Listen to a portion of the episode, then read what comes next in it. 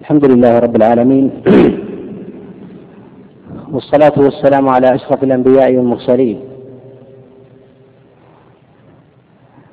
اللهم صل وسلم على نبينا محمد وعلى آله وأصحابه ومن تبعهم بإحسان إلى يوم الدين. أما بعد فإن الله سبحانه وتعالى قد جعل هذا الدين دين يسر وسهولة. ولهذا قال النبي صلى الله عليه وسلم إن هذا الدين يسر. ولن يشاد الدين أحد إلا غلبه. وقد جاء في ذلك من الآيات ومن الأحاديث عن رسول الله صلى الله عليه وسلم شيء كثير جدا. ويكفي أن الأصل المتقرر أن الله سبحانه وتعالى ما جاء بهذا الدين وأنزل كتابه العظيم على نبينا محمد صلى الله عليه وسلم وجعل الأوامر والنواهي إلا رحمة بالناس وشفقة عليهم ومقتضى الشفقة والرحمة هو أن يكون الدين يسيرا سهلا واليسر والسهولة هي مآلها ومردها إلى إدراك أصحاب الفطر السليمة. وليس الشاذة الذين ركنوا إلى إذابة الدين وإماعته. ومن نظر إلى الآيات من كلام الله سبحانه وتعالى وكلام رسول الله صلى الله عليه وسلم في هذا الباب وجد شيئا كثيرا. مما لا يمكن للإنسان أن يحصيه في كتاب. ومن ذلك ما قاله الله سبحانه وتعالى في كتابه العظيم يريد الله بكم اليسر ولا يريد بكم العسر. وقول الله جل وعلا وما جعل عليكم في الدين من حرج وما جاء عن رسول الله صلى الله عليه وسلم من أحاديث كثيرة منها ما رواه البخاري ومسلم منها ما رواه البخاري من حديث سعيد المقبري عن أبي هريرة أن رسول الله صلى الله عليه وسلم قال إن هذا الدين يسر ولن يشاد الدين أحد إلا غلبه. ومن ذلك أيضا ما رواه الإمام مسلم في صحيحه من حديث أبي الزبير عن جابر بن عبد الله أن رسول الله صلى الله عليه وسلم قال إن الله لم يبعثني معنتا ولا متعنتا وإنما بعثني ميسرا. وكذلك ما رواه الإمام مسلم من حديث جابر بن عبد الله أن خذوا برخصة الله التي رخص لكم. وكذلك ما جاء في حديث محجن بن العذراء فيما رواه الإمام أحمد في مسنده بنحو حديث جابر بن عبد الله عليه رضوان الله تعالى. وفيه إن أحب دين الله أيسره وذلك لرجوعه إلى الأصل العظيم وهو اليسر وعليه بنية الشريعة وعليه مآل سائر الأحكام.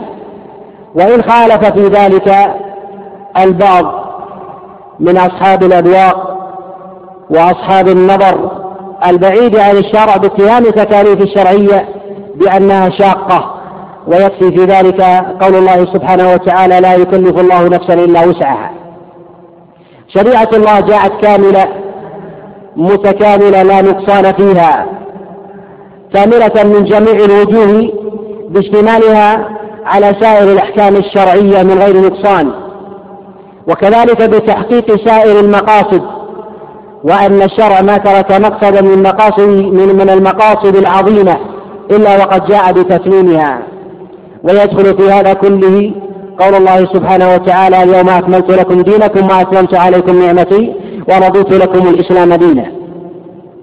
شريعة الله هو أصلها ولما كان الإنسان هو الذي ينظر إلى التكاليف وعليه مرد المشقة والتيسير كان الإسلام دين الفطرة وهي فطر الناس التي فطر الله عز وجل الناس عليها كما قال الله جل وعلا فطرة الله التي فطر الناس عليها. وكما جاء في الصحيحين من حديث أبي هريرة ما من مولود إلا ويولد على الفطرة فأبواه يهودانه أو ينصرانه أو يمجسانه. وهذا أصل التسهيل والتيسير في دين الله وذلك أن فطرة الله التي فطر الناس عليها موافقة للنصوص وهذا عظيم التيسير أن يأتي التكليف موافقا لرغبة الإنسان وفطرته فلا يكون فيه كلفة وهذا معلوم وهذا معلوم ملموس ويكفي في هذا قليل إمعان نظر لإدراك حكمة الله عز وجل في جعل أوامر الشرع موافقة لفطرة الإنسان. فكان التكامل في هذا علامة ظاهرة ليسر هذا الدين وكماله وعدم مشقته ولهذا نفى الله عز وجل المشقة على الإطلاق. لا يكلف الله نفسا لا يكلف الله نفسا إلا وسعها. من نظر إلى الشريعة الإسلامية من جهة الإجمال وجد أن الشريعة تنقسم إلى قسمين. القسم الأول مأمورات والقسم الثاني منهيات. ويدخل في المأمورات ما كان على وجه التأكيد والإلزام ويدخل ما هو دون ذلك وكذلك في المنهيات. ما يأتي يدخل فيها ما كان على سبيل الإلزام والتأكيد ويدخل فيها ما هو دون ذلك. ويخرج من هذا على قول بعضهم الأصل وهو ما كان أصله الإباحة. هذه الأصول أو هذين القسمين المنهيات والمأمورات من نظر فيها وجد أن عليها تدور أحكام الشرع. وكذلك في حال المقارنة يجد الإنسان أن الله عز وجل قد أكد النواهي وشدد فيها أكثر من تشديده على على المأمورات. وذلك أن الإنسان بالمأمور يلزم منه تكلفة ومشقة بخلاف المنهي فإنه لا يلزم من ذلك تكلفة ومشقة فإن الإنسان الأصل بفطرته العجز والله عز وجل قد وهبه القدرة. فلما كان النهي يقتضي الامتناع والكف وهو الموافق لحال الإنسان من من غير من غير هبة الله عز وجل له القدرة. كان النهي أشد من هذا الباب لكون التيسير فيه أظهر وأبين. بخلاف المأمور فإنه يلزم منه يلزم منه القوة والإدراك وكذلك التكليف. فكان حينئذ الأمر فيه من جهة الشرع أهون من جهة أهون بالنسبة للمنهيات وهذا وهذا ظاهر. ومن نظر إلى الآية من كلام الله سبحانه وتعالى وكلام رسول الله صلى الله عليه وسلم وجد هذا وجد هذا ظاهرا. لهذا يقول النبي عليه الصلاة والسلام إذا أمرتكم بشيء إذا أمرتكم بأمر فأتوا منه ما استطعتم. وإذا نهيتكم عن شيء فاجتنبوه. فأكد على الاجتناب وعلق الأمر بالاستطاعة من جهة الأمر لأن الأمر في قوله عليه الصلاة والسلام إذا أمرتكم بشيء فأتوا منه ما استطعتم لأنه يقتضي كلفة ومشقة ناقلا عن الأصل الذي خلق عليه الإنسان وهو العجز. وأما النهي فإنه يجب على الإنسان أن يمسك به ويتأكد أمره عليه لأن الأصل في حاله لأن الأصل في حاله العجز. فكانت المنهيات في الشرع آكد وأشد تأكيدا من المأمورات. وعليه يقال أنه ينبغي للعالم والمفتي أن يؤكد في هذا الجانب في جانب المنهيات أعظم وأشد من المأمورات. وذلك أنه في الغالب أن المأمورات أن المأمورات يتعلق تتعلق فيها المصلحة الأخروية على الأغلب. وإن وجد شيء كثير مما يخالف هذا. وأما المنهيات فتتعلق فيها المصلحتان المصلحة الدنيوية والأخروية. وهذا وهذا ظاهر ولهذا كانت كثير من المفاسد التي التي نهى الله سبحانه وتعالى عن الوقوع فيها مما يتعلق بحقوق العباد بعضهم مع بعض. وهذا وهذا ظاهر. فلو نظر الإنسان وصبر ما جاء عن رسول الله صلى الله عليه وسلم من نهي وتشديد وجد أنه فيما يتعلق بمصالح الناس في الدنيا. وما يكون من تأكيد يجد أنه بالجملة مما يتعلق بمصالح الإنسان الأخروية وعليه جاء الدين كاملا متكاملا بحفظ الدين والدنيا. وهذا وهذا معلوم قد نص عليه غير واحد غير واحد من الأئمة عليهم رحمة الله. وقد جاء في ذلك مما يدل على هذا الأصل من كلام الله سبحانه وتعالى وكلام رسول الله صلى الله عليه وسلم. لهذا كانت حماية جناب الشريعة من المهمات العظيمة. أن احترز الشرع على باب المنهيات أعظم من احترازه على باب المأمورات. حفاظا على مصالح الناس وكذلك حفظا للضروريات الخمس والتأكيد على صيانتها. وكذلك حفظا لما وكذلك درءا لما يترتب على هذه على هذه المأمورات من تجاوز على هذه المنهيات من تعد عليها من مفاسد عظيمة في الدين في الدين والدنيا. وجب على المفتي وجب على المفتي والعالم ومن أراد أن يتفقه في دين الله الاحتراز من الفتوى والقول على الله عز وجل بلا علم لأنه ناطق عن الله موقع عن الله موقع عن رب العالمين وكأنه قد نصب نفسه وكأنه قد نصب نفسه مقام المشرع عليه الصلاة والسلام فكان مقامه من أعظم من أعظم المقامات وأشدها في الدين فوجب عليه الاحتراس. لهذا كان المرد والمآل في سائر النصوص إلى كلام الله وكلام رسول الله صلى الله عليه وسلم لا إلى كلام غيره. وقد كان السلف في ابتداء الأمر يشددون بالنقل عمن غير الصحابة عليهم رضوان الله تعالى. فيأمرون بالأخذ بكلام الله وكلام رسول الله صلى الله عليه وسلم وكلام الصحابة عليهم رضوان الله تعالى. ويحذرون عن عن الأخذ عمن دونهم وذلك أنه ينبغي للإنسان أن يأخذ عمن فوق وقرب من الوحي. لهذا قال الإمام أحمد وكذلك الأوزاعي قال العلم العلم كلام الله وكلام رسول الله صلى الله عليه وسلم. قال واكتبوا قول الصحابة. ونهى عن كتابة قول التابعين. وذلك أن الخطأ والوهم والغلط يقع فيهم أكثر من الصحابة.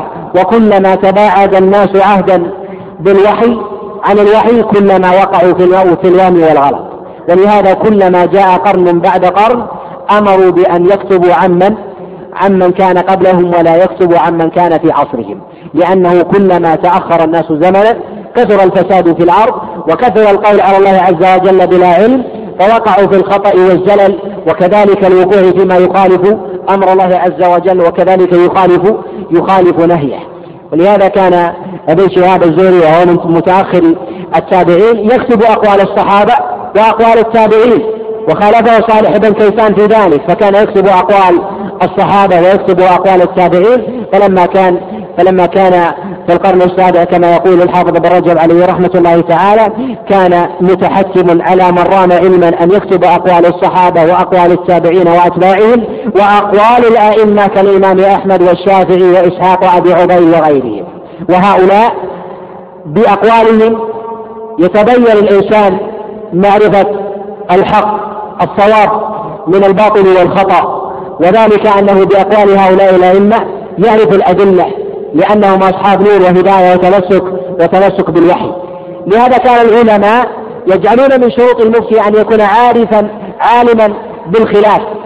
عالما بأقوال العلماء على تباين تباين أحوالهم. وقد جعل هذا شرطا في المفتي غير واحد من الأئمة كالإمام أحمد وكذلك ابن مهدي وابن مبارك والخطيب وغيرهم من الأئمة قالوا أنه لا يتأهل المفتي للفتوى حتى يكون عالما بأقوال الناس. وقد سئل الإمام أحمد عليه رحمة الله عن ذلك عمن لديه السنة عن رسول الله صلى الله عليه وسلم. ولكنه لا يعرف الصحيح من ضعيفها ولا يعلم أقوال الناس هل يفتي فقال لا وإنما يسأل أهل العلم. وكأنه ما جعله من أهل العلم حتى يعرف الصحيح من الضعيف من هذه السنة وكذلك يميز يميز بين أقوال العلماء المتشدد منهم والمتساهل. ولما بعد الناس عن هذه الأصول وجهلوا شروط المفتين التماس الحق بشروطه وانتفاء موانعه كثرت أقوال الشذوذ في دين الله. تمسكا بأقوال فلان ابن فلان وأقوال العالم الفلاني أو الجهة الإفتائية الفلانية مع مخالفة الدليل وظهوره وظهور الأدلة من الكتاب والسنة. فكان تنكب الحق مطية يتمطى بها كل من رام أن يأخذ بالرخصة مع ظهور الدليل عنده تمسكا بقول فلان ونحو ذلك. وهو يجهل شروط المفتين وأهلية المفتي للفتوى وغير ذلك. ولهذا ربما كثر عند بعض الناس القول بالشاذ والإفتاء به ومخالفة الدليل من غير سلف وهذا وهذا لا شك أنه قد اجتمع فيه قد اجتمع فيه كثير من الشر بقدر, بقدر اجتماع الشاذ الشاذ من القول فيه. وكثير من الناس يقع في الوهم والزلل وعدم الإدراك للصواب بطرق يظن أنه أنه على الحق فيه وكثير من الزلل الذي يقع عند المفتين وكذلك ممن ممن ينصب نفسه مكان المشرع ويفتي بشرع الله بأقوال بأقوال عباده ويتنكب الدليل. والمزالق في ذلك والمزالق في ذلك كثيرة. وليس كلها بسبب سوء النية أو التعدي على الشرع أو النظر في الترخص والمباحات. لا ولكنه يكون بعضها بالجهل. وعدم وعدم الاحتراز لجناب الشريعة والعناية بالدليل.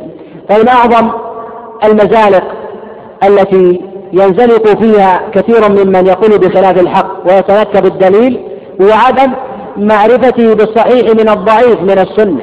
ومن كانت حاله هذه ليس أهلا ليس أهلا للفتيا حتى يميز صحيح الأثر صحيح الأثر من ضعيفه.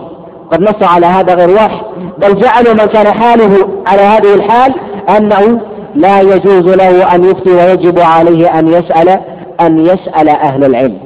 يسأل أهل العلم العارفين بالصحيح من الضعيف من كلام رسول الله صلى الله عليه وسلم. وقد نص على هذا عبد الرحمن بن مهدي وكذلك الإمام أحمد وابن مبارك والخطيب البغدادي وكذلك ابن القيم وكذلك الإمام الشافعي في مواضع من مصنفاته عليهم رحمة الله أنه إذا كان العالم لا يملك آلة التصحيح والتضعيف ولا يميز الصحيح من ضعيفه فهذا صحيح الحديث من ضعيفه فهذا ليس أهلا للفتيا وهو داخل في دائرة العوام من جهة التقليد وهو مقلد وهو مقلد لا غير.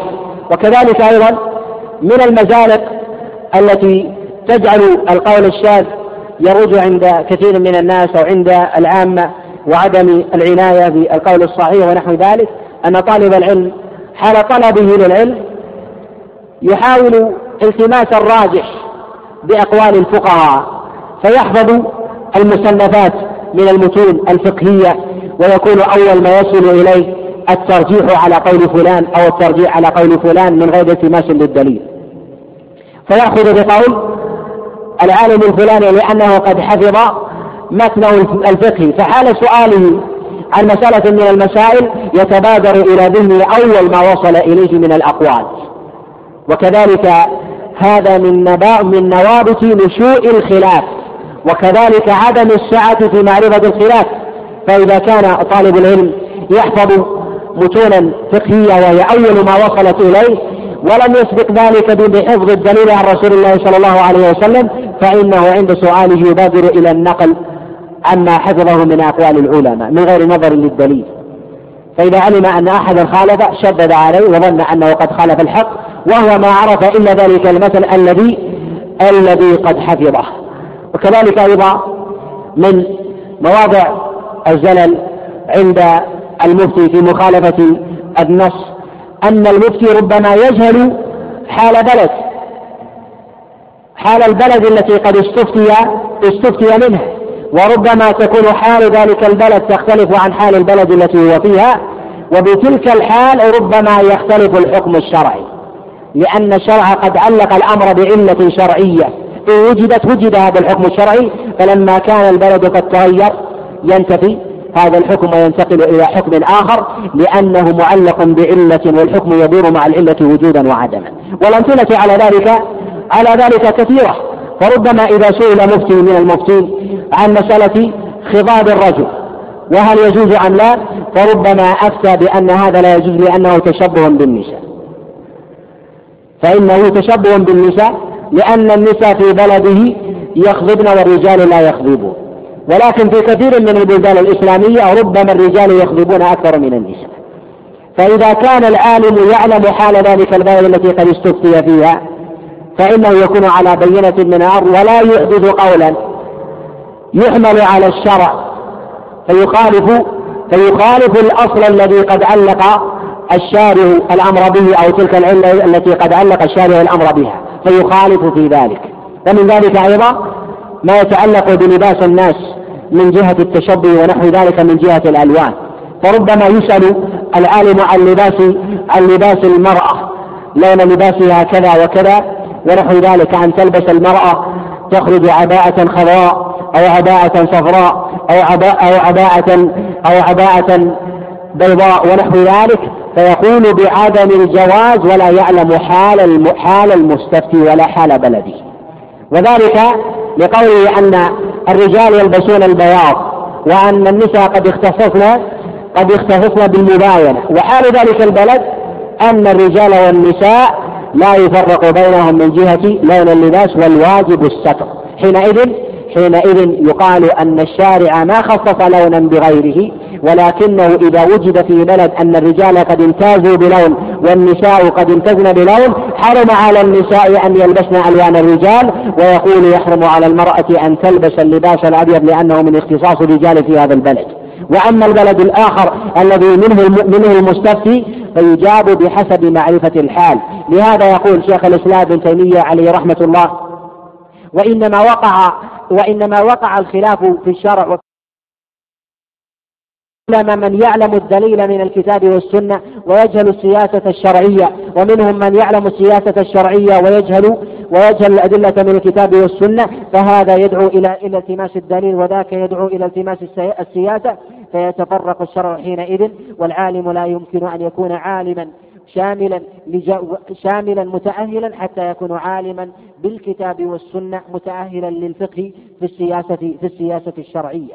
ولهذا الواجب على المفتي أن يكون فاهما والفهم على نوعين كما قال غير واحد من العلماء أن يكون فاهما للدليل وأن يكون فاهما لحال المستفتي. وهذا قد نص عليه الأئمة عليهم رحمة الله تعالى في قرون طويلة. وقد ذكر الإمام أحمد بن حنبل عليه رحمة الله أن المفتي لا يمكن أن يؤهل للفتوى حتى يكون فيه خمس خصال. الخصلة الأولى أن يكون صاحب نية وورع فإنه إن كان فيه نية كان كان كان في وجهه نور وإن كان في وجهه نور كان على كلامه نور. الخصلة الثانية أن يكون صاحب علم وحلم ووقار وسكينة. الصفة الثالثة أن يكون قويا وقادرا فيما هو فيه. الصفة الرابعة أن يكون صاحب كفاية وإلا مضره الناس. الصفة الخامسة أن يكون عالما وعارفا بأحوال الناس. عارفا بأحوالهم. خاصة فيما يتعلق بالأحكام الشرعية التي هي منوطة بعلل ولم يعلقها الشارع بحكم شرعي دائم لازم على كل حال فإنه يتتباين الأحكام الشرعية من حال من حال إلى حال. وهذه التي قصدها العلماء أن الفتوى تختلف بحسب اختلاف الزمان والمكان. هذه الفتاوى التي تعلق بعلل قد نص الشارع عليها كالعلل بمسألة تشبه المرأة بالرجل. وكذلك تشبه المرأة الرجل بالكافر ونحو ذلك فإن هذا ربما قد اختلف من حال إلى حال بحسب المخالطة وبحسب وبحسب البلد فربما كان بلد يمتزج فيه حال المرأة بالرجل من جهة اللون وكذلك من جهة الرجال بعضهم بعضهم مع بعض. حينئذ إذا علم ذلك أدرك الإنسان الصواب ومقاصد الشريعة فجاء لتتميمها فاجتنب القول بالترخيص وكذلك المبالغة بالأخذ بالعزائم فأخذ طريقة الوسط والوسطية في دين الله سبحانه وتعالى. دين الله شريعة الله مآلها ومردها إلى الكتاب والسنة ليس إلى قول فلان إلى قول فلان من الناس.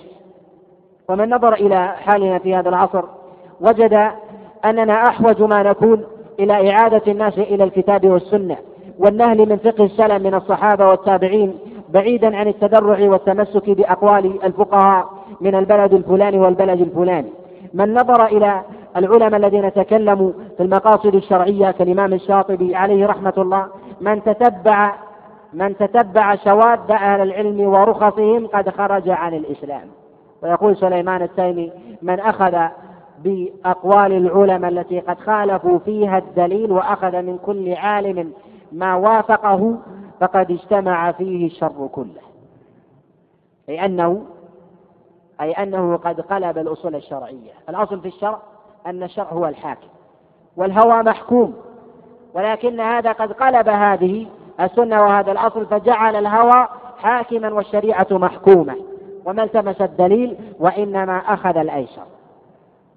الأصل الثاني أن وجود أقوال العلماء في مسألة من المسائل ليس لا يعني منه وجود دليل لهذا القول وأنه يسوغ للإنسان أن يأخذ به.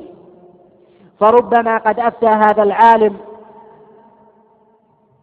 بمسألة برأيه لأنه لا يعلم حديثا في المسألة فإذا علم الدليل قد خالف قوله. ولهذا قد روى البيهقي في المدخل من حديث حماد بن زيد عن المثنى عن أبي العالية قال قال عبد الله بن عباس ويل. ويل ويل للناس من عثرات العلماء. قالوا وما ذاك؟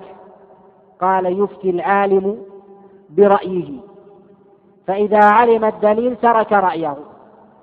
يعني أنهم يأخذون برأيه قبل معرفة الدليل فإذا التمس الدليل أخذ الدليل ونجا وبقوا على رأيه الذي قد أخذوا به. لهذا يقال أنه ينبغي أن يعلم أن العلماء حينما يقولون بقول بقول ما من الأقوال لا يعني أنهم على دليل وإنما هو اجتهاد. إما أن يكون بنوه على أصل فأخذوا بأصل عدم معرفة الدليل. الأمر الثالث أن الإحاطة بمعرفة الأدلة من الكتاب والسنة وإدراك أحكام الشريعة ليست لأحد.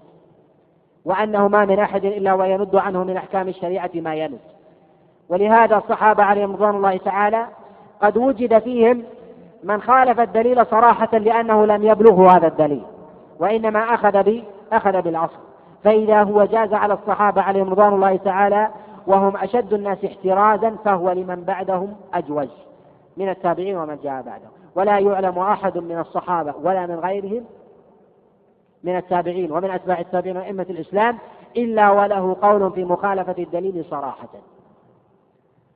والوهم والغلط في ذلك. واجتهاده واجتهاده مغفور.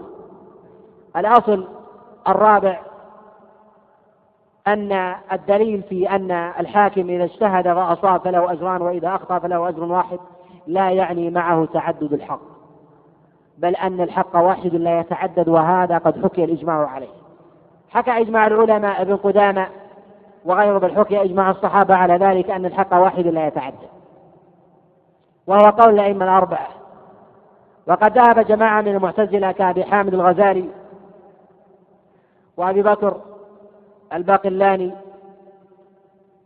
والآمدي وغيرهم إلى أن الحق يتعدد بحسب أقوال المجتهدين. وهذا قول منقوض عقلا وشرعا. أما من جهة الشرع فظاهر بين أن الشريعة جاءت بأحكام شرعية. لا يمكن أن يتعدد الأمر خاصة أنه لا يمكن أن يفعل الإنسان شيئا ويفعل ضده فهو مأمور بالصلاة أو منهي عنها. إلا ما كان مأمور على التخيير بين أمرين أن يفعل هذا ويفعل هذا فيقال أن الحق قد يتعدد في مثل هذه الحالة فحسب وما يذهب إليه المعتزلة منقوض أيضا بالعقل. فإذا قيل أن أن الحق يتعدد بحسب الاجتهاد فإن المجتهدين الذين قالوا بعدم تعدد الحق قولهم حق وصواب وعليه فهم ينقضون هذا القول وهذا وهذا ظاهر ببطلان قوله. الأصل الخامس الأصل الخامس أن العامي حينما يعلم أن العلماء قد اختلفوا في هذه المسألة يجب أن يلتمس قول الأعلى. ومن جمع بين العلم والورع فمن جمع بين العلم والورع وفاق غيره في هذا الباب وجب الأخذ بقوله عند الاختلاف بالنسبة للعوام. ولكن العلماء قد اختلفوا في من كان في في فيما إذا تباينوا في العلم والورع إذا كان الرجل أعلم لكنه ليس بصاحب ورع وكان ذاك صاحب ورع لكنه ليس بأعلم. فأيهما يأخذ على خلاف في هذه المسألة على ثلاثة أقوال؟ والذي يظهر والله أعلم أنه يأخذ بالأعلم لأن الأصل في العلم الخشية والعلم يعني معرفة الدليل والنظر فيه. وأن الورع لا يلزم لا يلزم منه علم والورع منقبة للإنسان بذاته لا تتعدى في الأغلب إلى غيره إلا إذا كان الإنسان متمكنا متمكنا من العلم. الأصل السادس أن باب التلفيق والأخذ بأقوال العلماء وجمعها في مسألة واحدة عند الجمع لا يمكن أن يكون أن يقول به أحد من العلماء هذا من أعظم المخاطر ومن أعظم الزلل.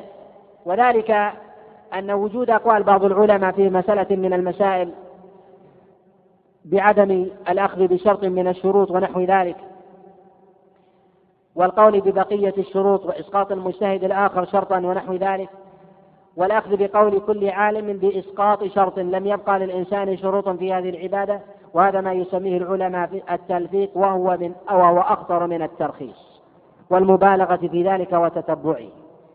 ونظير هذا ممن يأخذ بقول أبي حنيفة بإسقاط الولي في النكاح ويأخذ بالرواية عن مالك بإسقاط شرط الشاهدين في النكاح ويقول أنني آخذ أنني أتزوج بلا ولي وبلا شاهدين.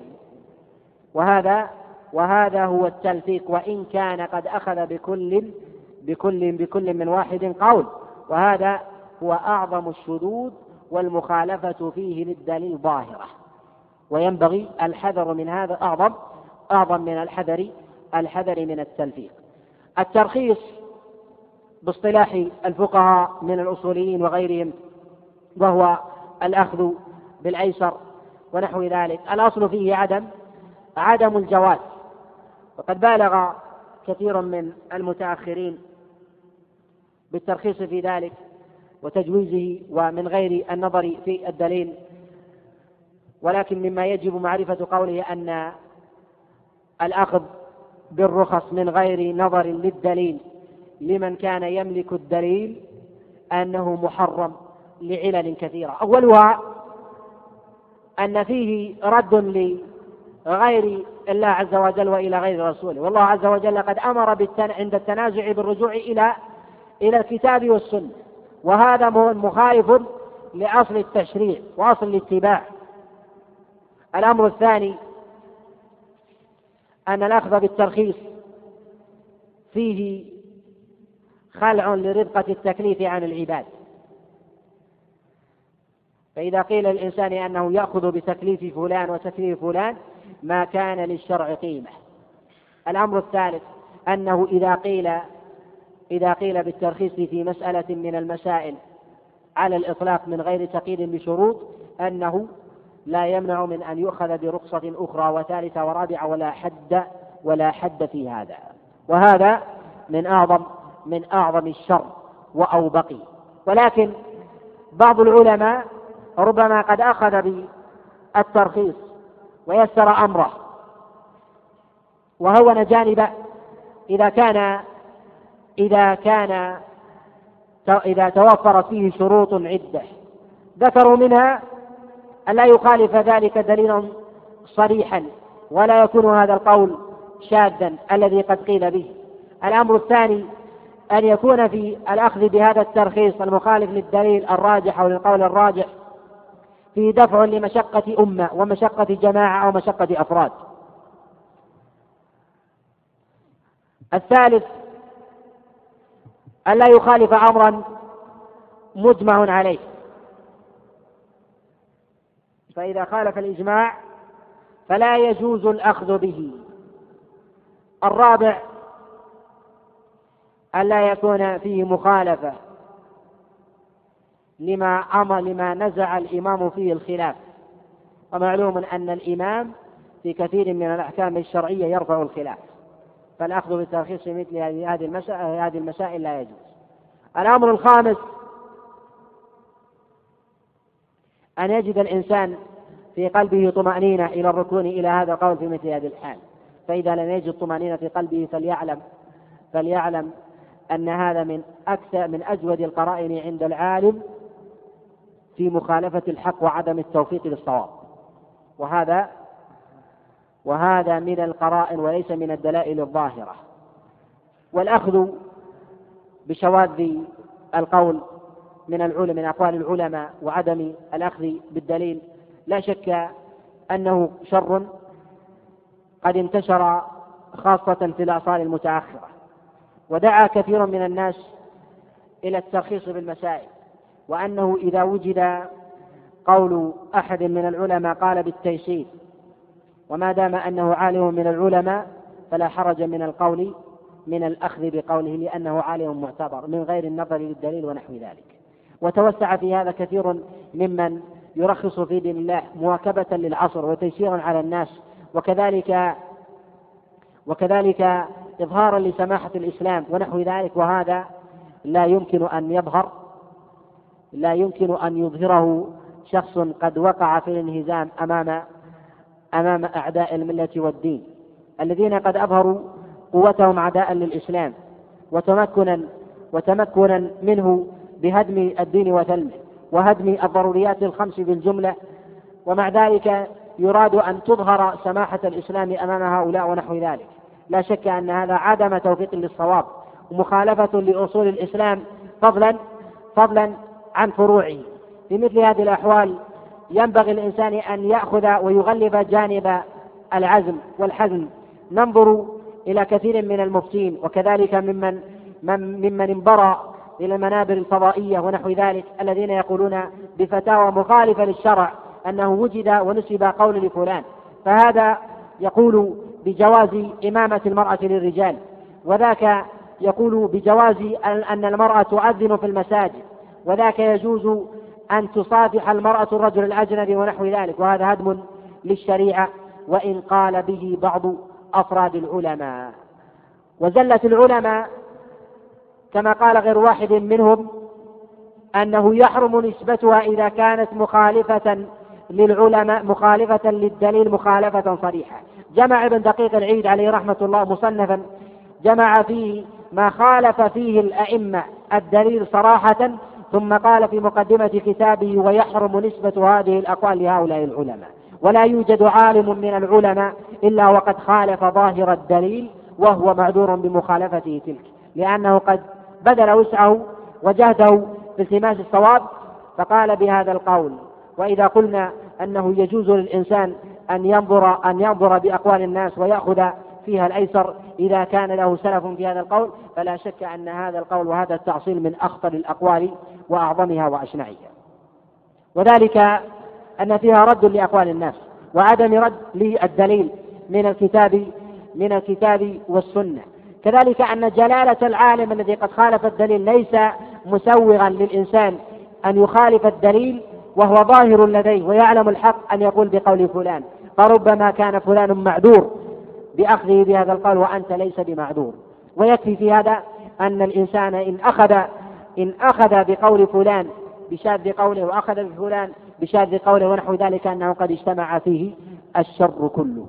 وإذا أراد الإنسان أن يتبع العلماء من جهة الجلالة والمكانة والفضل والمقام الرفيع والسيرة الحسنة في العلم ونحو ذلك فإنها موجودة في تراجمهم ولا يكاد عالم من هؤلاء إلا قد خالف الدليل صراحة.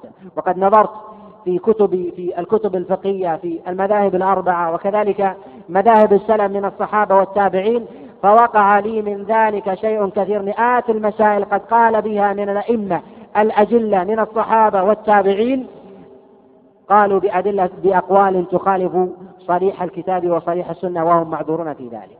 يحرم بالإجماع اتباعهم بمثل هذه الأقوال وذلك أنه لا يوجد عالم عالم إلا وله زلة. والنظر أن فلان عالم معتبر يؤخذ بقوله ونحو ذلك ليس هذا ليس هذا ليس هذا مسوغ. ولو أراد الإنسان بهذه الأقوال الشاذة أن يصنف كتابا في الفقه في باب الترخيص من من الطهارة إلى كتاب الإقرار على أقوال العلماء الشاذة في هذا لألف كتابا لا يمت للإسلام بصلة. وكل قول قد قال به عالم قد قال به عالم من العلماء الذي الذين لو نظر الإنسان إلى سيرته لهابه ولما ولجزم أنه لا يدانيه أحد من أهل من أهل عصره. وأقوال العلماء لا يعني للإنسان أن يتشبث فيها وهم معذورون فيها. كذلك يجب أن يعلم أن الإنسان إن أخذ بشواذ العلم بقول فلان وفلان وترك ظواهر الأدلة قد اجتمع فيه الشر قد اجتمع فيه الشر كله.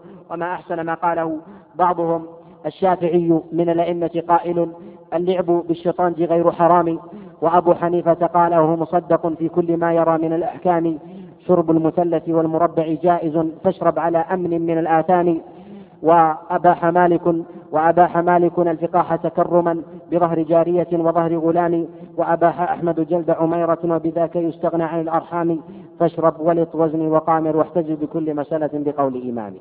على هذا إذا أراد الإنسان أن يكون فقها وأدلة على أقوال شواذ العلماء قد وك قد قد يتمكن من هذا بأقوال العلماء الذين يرى أنهم معتبرين وعلى نور وهداية من الكتاب والسنة ولكنهم قد قد شدوا عن هذه الأقوال وهم معذورون في ذلك وأصابوا أجرا أصابوا أجرا واحدا يتمكن الإنسان أن يأتي بأدلة بأقوال ما قال بها أحد من العلماء وهؤلاء الأئمة المعتبرين لا يسوغ الإنسان أن يقول أن يقول بهذا. ومما ينبغي آه، فهمه وإدراكه في هذا أنه ينبغي للعالم أن يحذر من إظهار الرخص للعوام.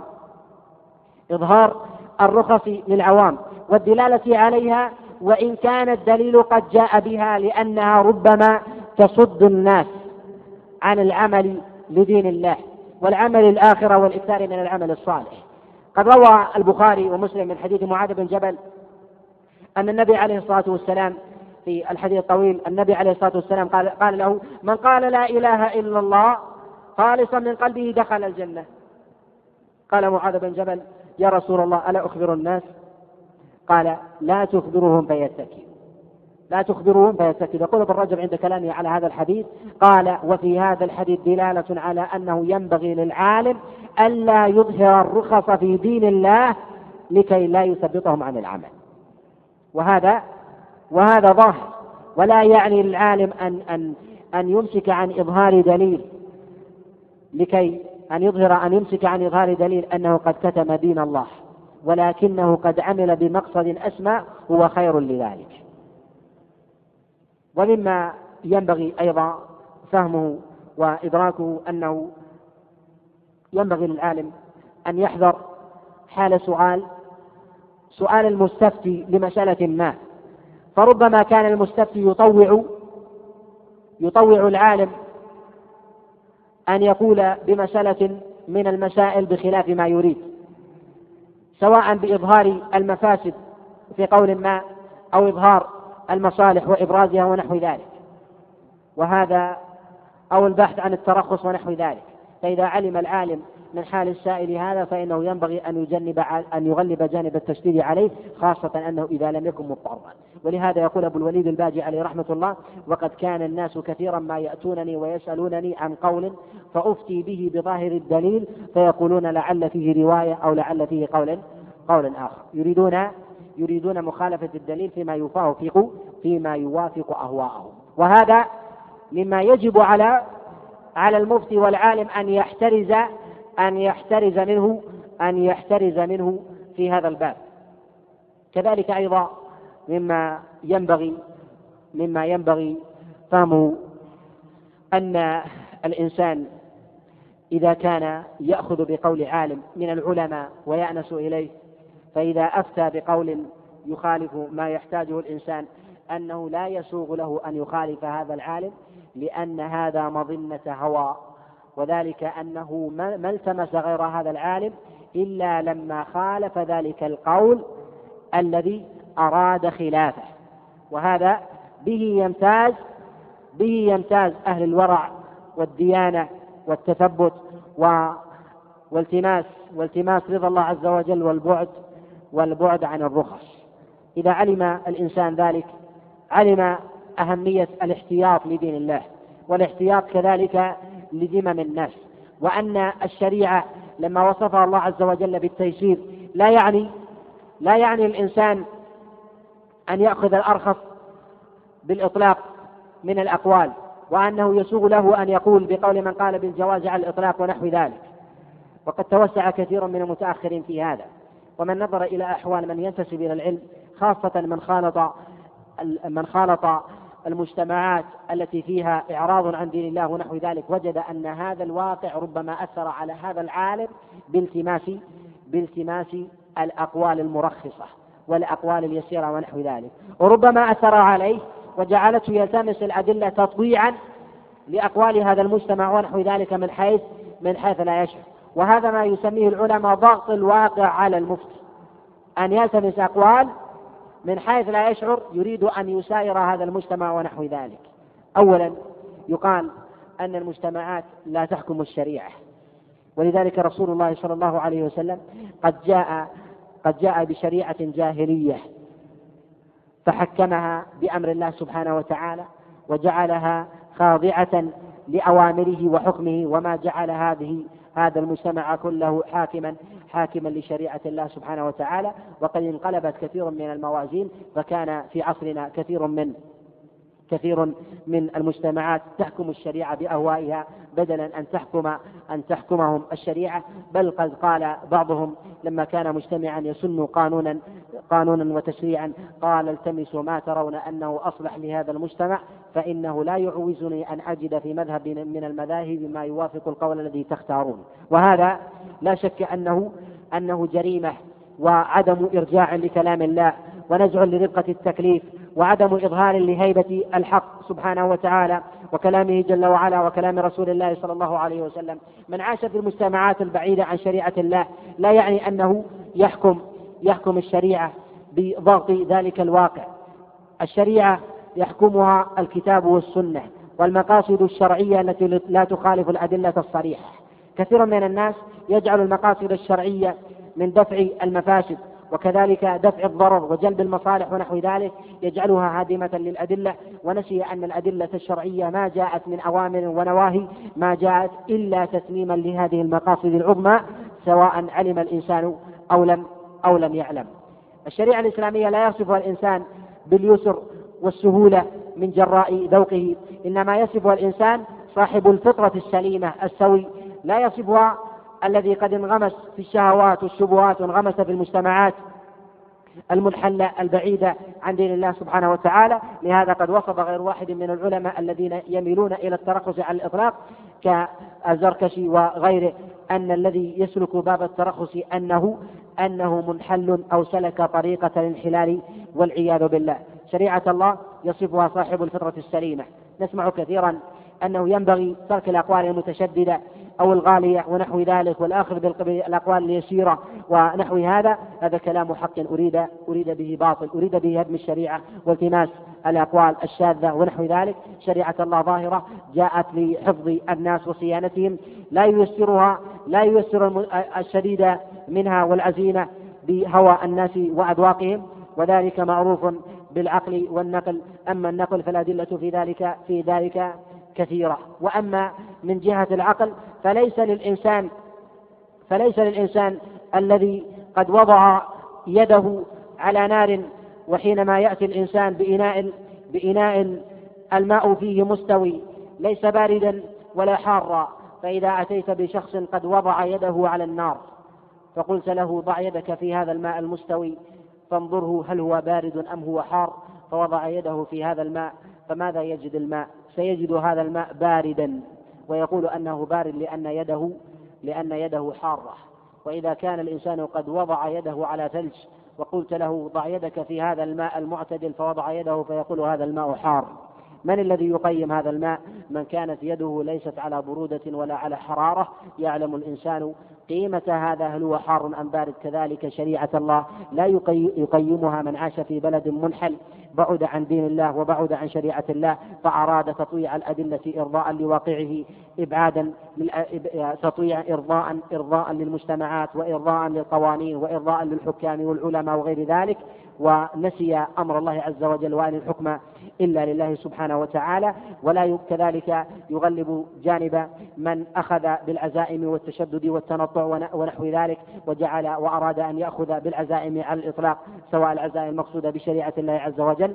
وهذا يقال أنه موجود في كل عصر وفي كل مصر. قد وجد من يريد خيرا بدين الله عز وجل فخالف الأدلة وأخذ بالعزائم كما كان بعض أصحاب رسول الله صلى الله عليه وسلم حينما جاءوا إلى رسول الله بحسن نية وحسن قصد فأرادوا أن يأخذوا بالعزائم فقالوا لا نتزوج النساء ونصوم ولا نفطر ونقوم الليل. فقال النبي عليه الصلاة والسلام أما أنا فأتزوج النساء وأصوم وأفطر و وأقوم وأنام ومن رغب عن سنتي فليس مني. وصلى الله وسلم وبارك على نبينا محمد.